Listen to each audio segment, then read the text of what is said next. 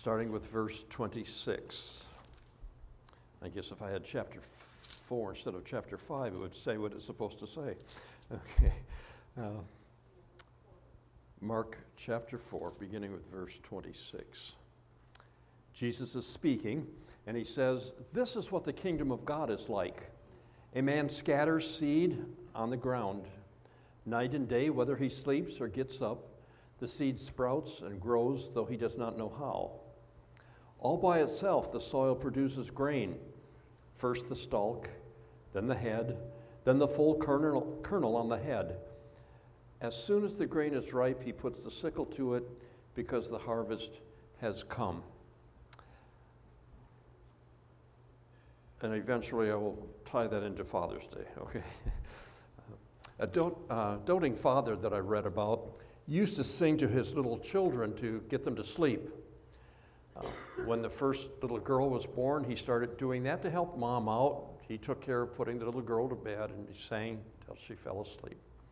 Second child came along and he continued doing this until one night he heard his four year old daughter say to her younger sibling, If you shut your eyes and pretend to be asleep, he'll stop singing.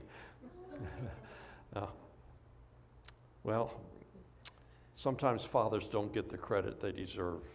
I remember as a kid, we used to have television programs like Ozzie and Harriet and Father Knows Best, and, and then uh, Leave It to Beaver.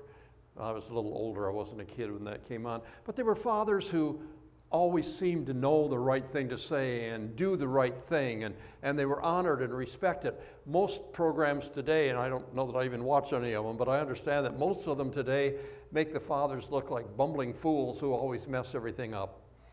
Uh, fathers in this country are not held with the respect they once were, and they should be. Uh, Garrison Keillor on the uh, National Public Radio reminds us that in 1909,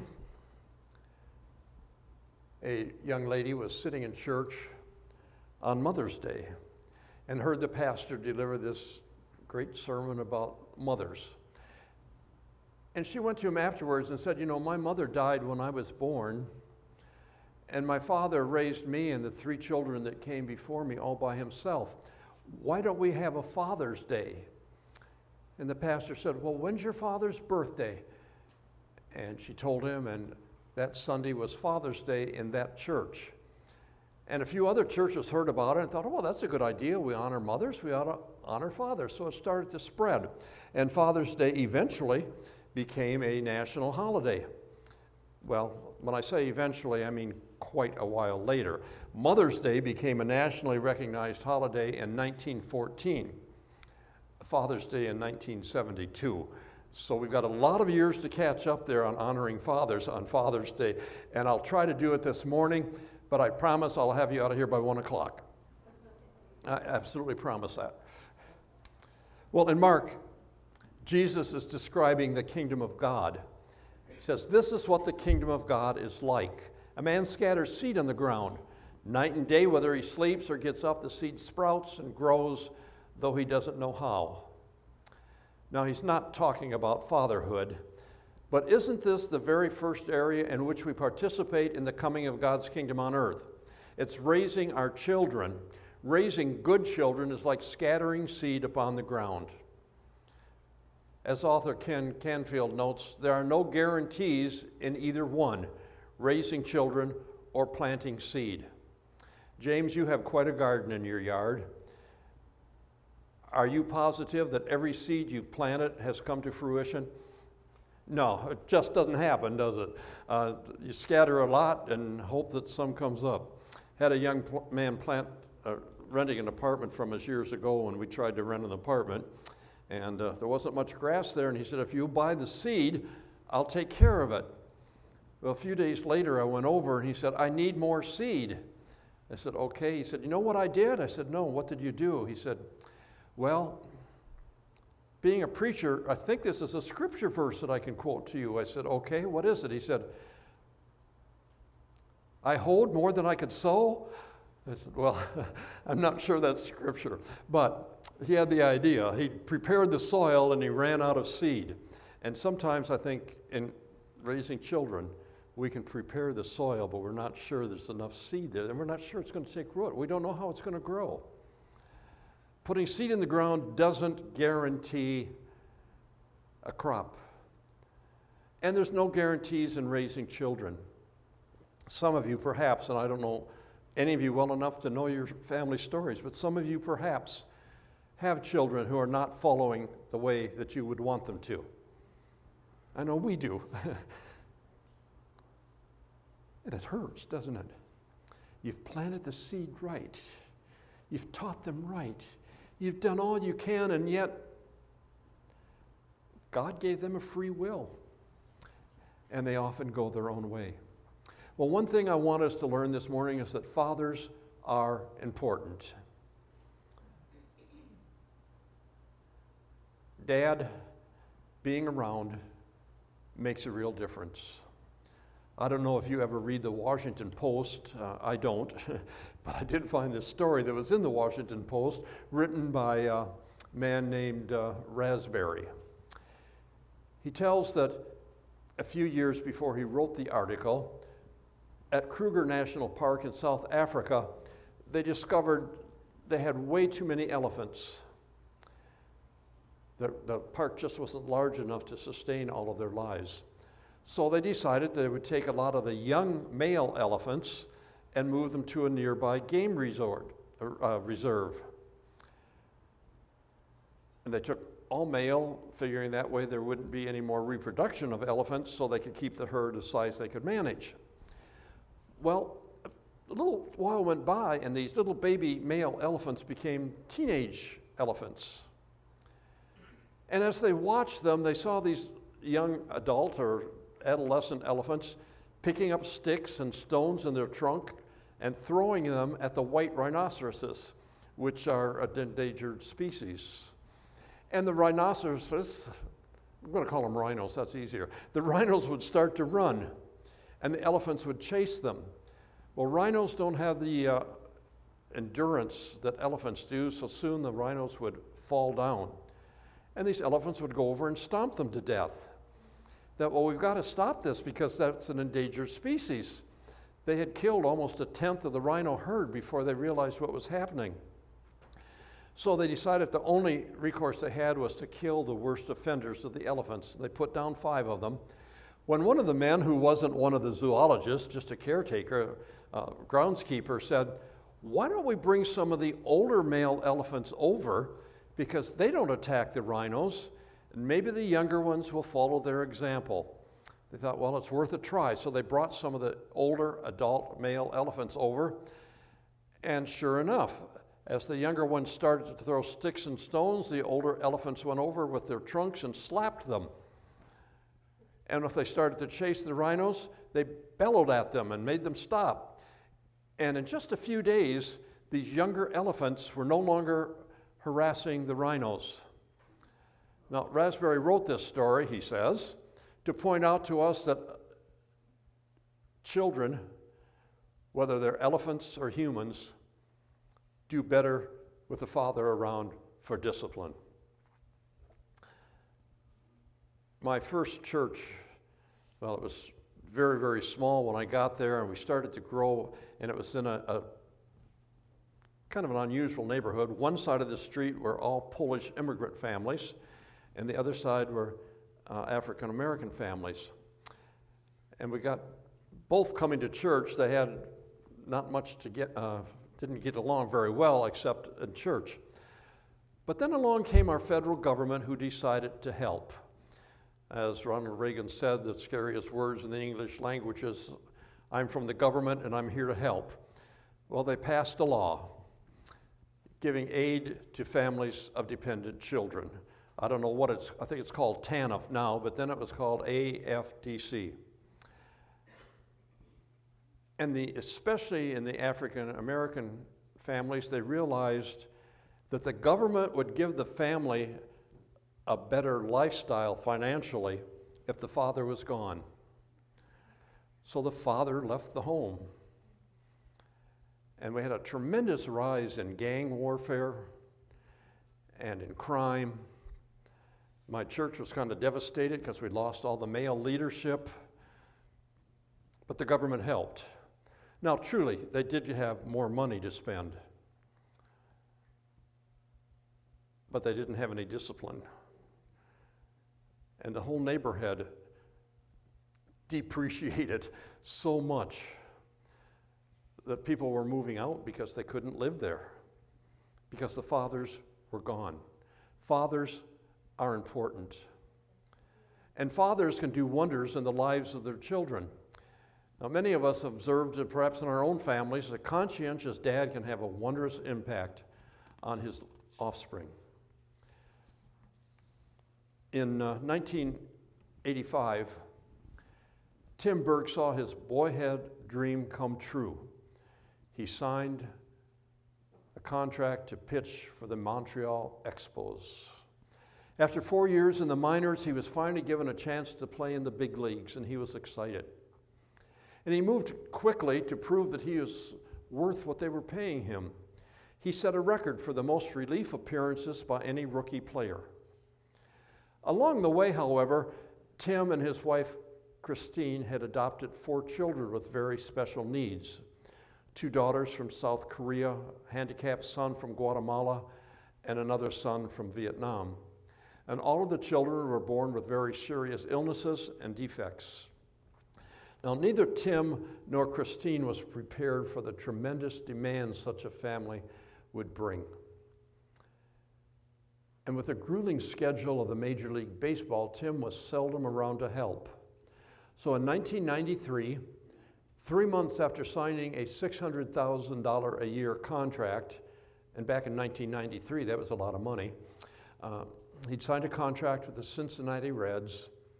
Three months later, he announced he was retiring from baseball, giving up all that money.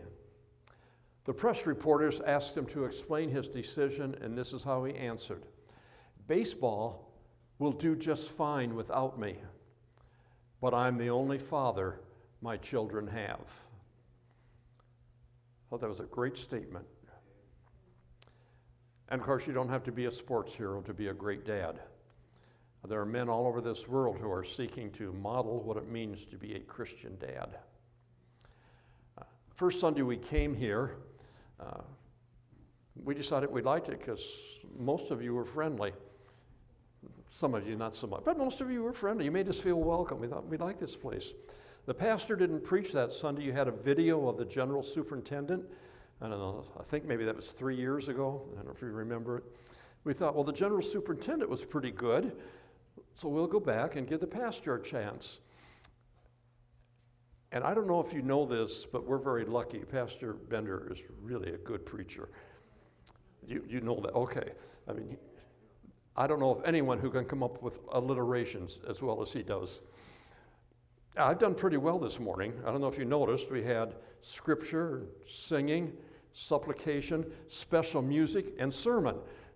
That's, that's five. You know, I've done pretty well. But anyway, we came back because you were friendly. We came back after that because we liked the pastor's preaching. And I admire his musical ability. I just like the guy. I don't know. But what I admire most about him is his role as a father. Uh, it's got to be a hard role to fill. I don't know if you've noticed, but when the three kids sing, little Noah usually stands here, and every once in a while he looks up at his dad. His dad will go, and then he smiles, this great big smile. Uh, not so much now that he's older, but when he first came, he always looked to his dad for reassurance. But I admire Pastor Bender's role as a father. Uh, I suppose any father would do their best under the difficult circumstances he has, but he does an excellent job, I think. And there are other fathers. In 1994, the Hutu militants began a brutal assault against their Tutsi neighbors. There was a hotel manager uh, managing a, ro- a hotel in Rwanda. His first name is Paul, and I'm not even going to start to pronounce his 17 letter last name, so we'll just call him Paul. The uh, Hutus killed more than a million of their neighboring uh, Tutsi relatives, really. In the midst of this slaughter, over 1,200 desperate people sought refuge in Paul's hotel. And every day for several months, armed troops would come to the hotel and try to get in, and Paul, with no weapons, wouldn't let them in. He withstood their assaults. And eventually the uprising ended, and Paul had saved the lives of 1,200 people. When asked how he was brave enough to do that, how was he able, unarmed, to withstand these large armed troops? He said, My father always told me, do the right thing, even if it costs you your life. And that incident, I, later, I never saw it, but I understand Hollywood made it into a movie called The Hotel Rwanda. And Paul was honored for that. A great dad has great influence. Not so do moms, but this is Father's Day, so we're not going to talk about moms. You had your day last month, and uh, so it's just dads today. Great dads can have a great influence. A conscientious father can do wonders in the lives of their children. There's no guarantees, but they can do their best and pray for their children. And of course, the love of any parent is but a pale reflection of the love of God. In his book called Disappointment with God, Philip Yancey relates a touching story from his own life. I don't know if you know Philip Yancey, he's a, one of the most prominent Christian writers in, in our era. But he says uh, his father died before he, was eight, uh, before he was a year old. And after he was grown up, he spent some time with his mother. And one day they were going through old pictures, and he found this picture of himself. It was all crumpled up and wrinkled. And he said to his mother, Why in the world are you holding on to this picture? You got others of me at that same age that are in good condition. And she said, Well, your father was in an iron lung. Some of us are old enough to remember the pictures of people in iron lungs. Uh, some of you have no idea what it is, but uh, people who had polio were put in this huge circular piece of equipment which kept them breathing she said, Your father was in that iron lung and he wanted pictures of you and your brother. So I took them up there and she said, They wouldn't allow me to tape them to the iron lung. So I kind of crinkled them between the knobs above his head. And he couldn't move, he couldn't turn his head, he could only open his eyes and close them. Said, But for the last six months of his life, all he did was look at the picture of you and your brother and prayed for you that you would grow up to be Christian men. Yancey said that he'd never seen that picture before and never seen that, heard that story before. But seeing that picture all crumbled up and knowing that for months his father was praying for him just before he passed away, he said, Touch me like nothing else had ever touched me. He said, I have no memories of my father. I have no emotional attachment to him because I never saw him, never touched him. He never touched me.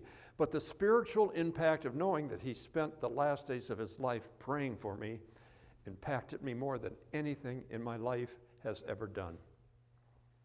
I've often think of that crumpled photo, he writes, for it's the only link I have to this stranger who was my father.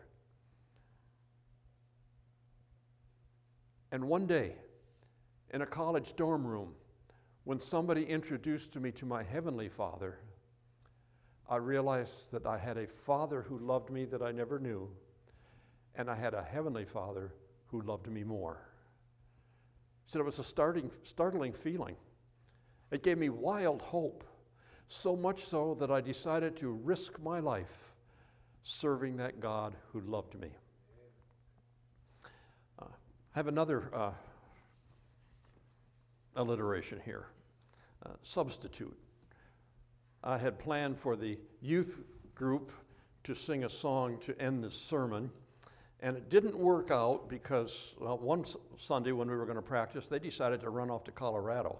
I don't know how they could think that was more important than practicing a song that I wanted them to sing, but Brett took them out there. And then the next week, when we could have practiced, Pam decided we had to go up to Minnesota for her grandson's graduation. So we didn't practice then either. So I'm going to tell one more story, which is also part of the alliteration. Then Pam and I are going to sing the song I wanted the youth choir to sing, so we're substitutes. I've really been good with the alliteration this morning. I, make sure you tell the pastor that, will you? Uh, make sure he knows that I've. At any rate, I wasn't going to use the song. I decided, well, they can't sing it, so I just won't use it. And uh, I was going to end the sermon with Yancey's story, but something happened to me this last Tuesday that I want to share with you. uh, it really touched me. I hope it touches you. And then we're going to sing this song, which is a conclusion to the story. I get up every morning and drive, uh, pick up about 24 men from a local uh, Department of Corrections facility. They're on work release. I drive them to the factory where they work, and then in the afternoon I pick them up and drive them back. They are inmates. uh, try to describe them nicely. The majority of them know only one adjective, and it starts with the letter F. Most of them have no stories to tell except those that would make anyone blush as one of them, one of, there's one who's really a nice guy, and one day after all the others got out, he said, John, I hope you understand that the way you survive in prison is to prove you're meaner, rougher, tougher than anybody else. And that's what they're doing. He said, just kind of ignore them. They can't help it. They have to be that way. Well, they, maybe obnoxious is a good word. I don't know. Uh, but one, one day, Tuesday, in fact, I was driving them to work, and we take Hefner Road between I 35 and Bryant. I don't know if you've been on that stretch of road, but it's a two lane, winding, curving, hilly road. And I go slow there. The speed limit's 45, but I go slow because I've seen deer there several times.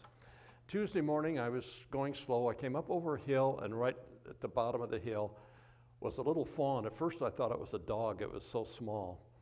And the men started hollering, Stop, stop, don't hit it. It's a baby, don't hit it, stop. Go in the ditch if you have to. Well, I was going slow. I was able to stop, but as deer are prone to do, it froze in the headlights. And I remember way back at driver's ed, they said, if a deer gets in your headlights, turn off your lights and it'll run. So I turned off the lights, and this poor little fawn, kind of very wobbly, wobbled across the road or down into the ditch and up into the woods. One of the men said, Boy, He's so tiny. Oh, wasn't he cute? Little deer are so cute. I just love them. Another one said, Sure hope his mom is there waiting for him because he's too young to be on his own. And for several minutes, they talked about the cuteness of this deer and worried about its welfare. I would have expected them when they saw the deer to start chanting, Hit it, hit it, hit it. That's really what I expected because that's the way they usually are. Well, a little bit later, one of the men said to the guy sitting next to him, Why do you have tears in your eye? We didn't hit the deer. He said, I was just thinking as all this talk about that poor deer, about my poor kids. I abandoned them. I'm here, and they're out there. Another one said, Yeah, well, at least yours are with their mother. Their mother and I went to prison at the same time. My kids are in foster care. I don't even know where they are. Another one, I've got a son I've never seen because he was born two months after I was locked up. And another one, and my son's the first one in our family to ever graduate from high school, and I couldn't go to his graduation last month. And for the next 15 minutes, they spent talking about their children in a very loving, kind, tender, gentle way it was as if when I stopped so I didn't hit the deer, the doors opened and the 12 men who were in there got out and another 12 got in.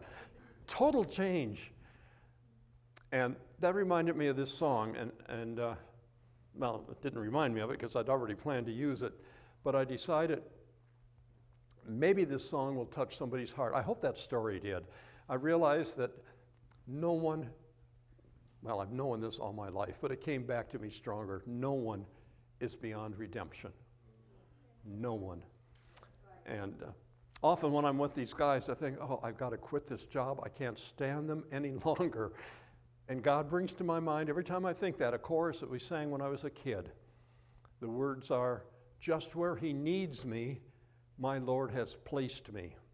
And where He's placed me, there would I be. For since He's found me, by love He's bound me to serve Him joyfully. And I say, God, I don't know why you've put me here. I don't see any way I can reach these men because I never get to talk to them individually. It's always the whole mob. But you've placed me here, I'll stay here.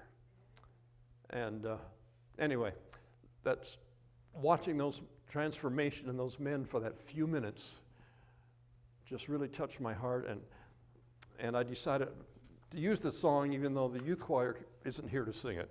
And hope you'll forgive my uh, putting us on the program.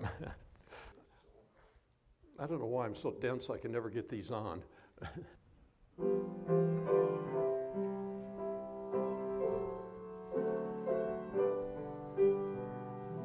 if human hearts are often tender and human minds can pity know if human love is touched with splendor and human hands compassion show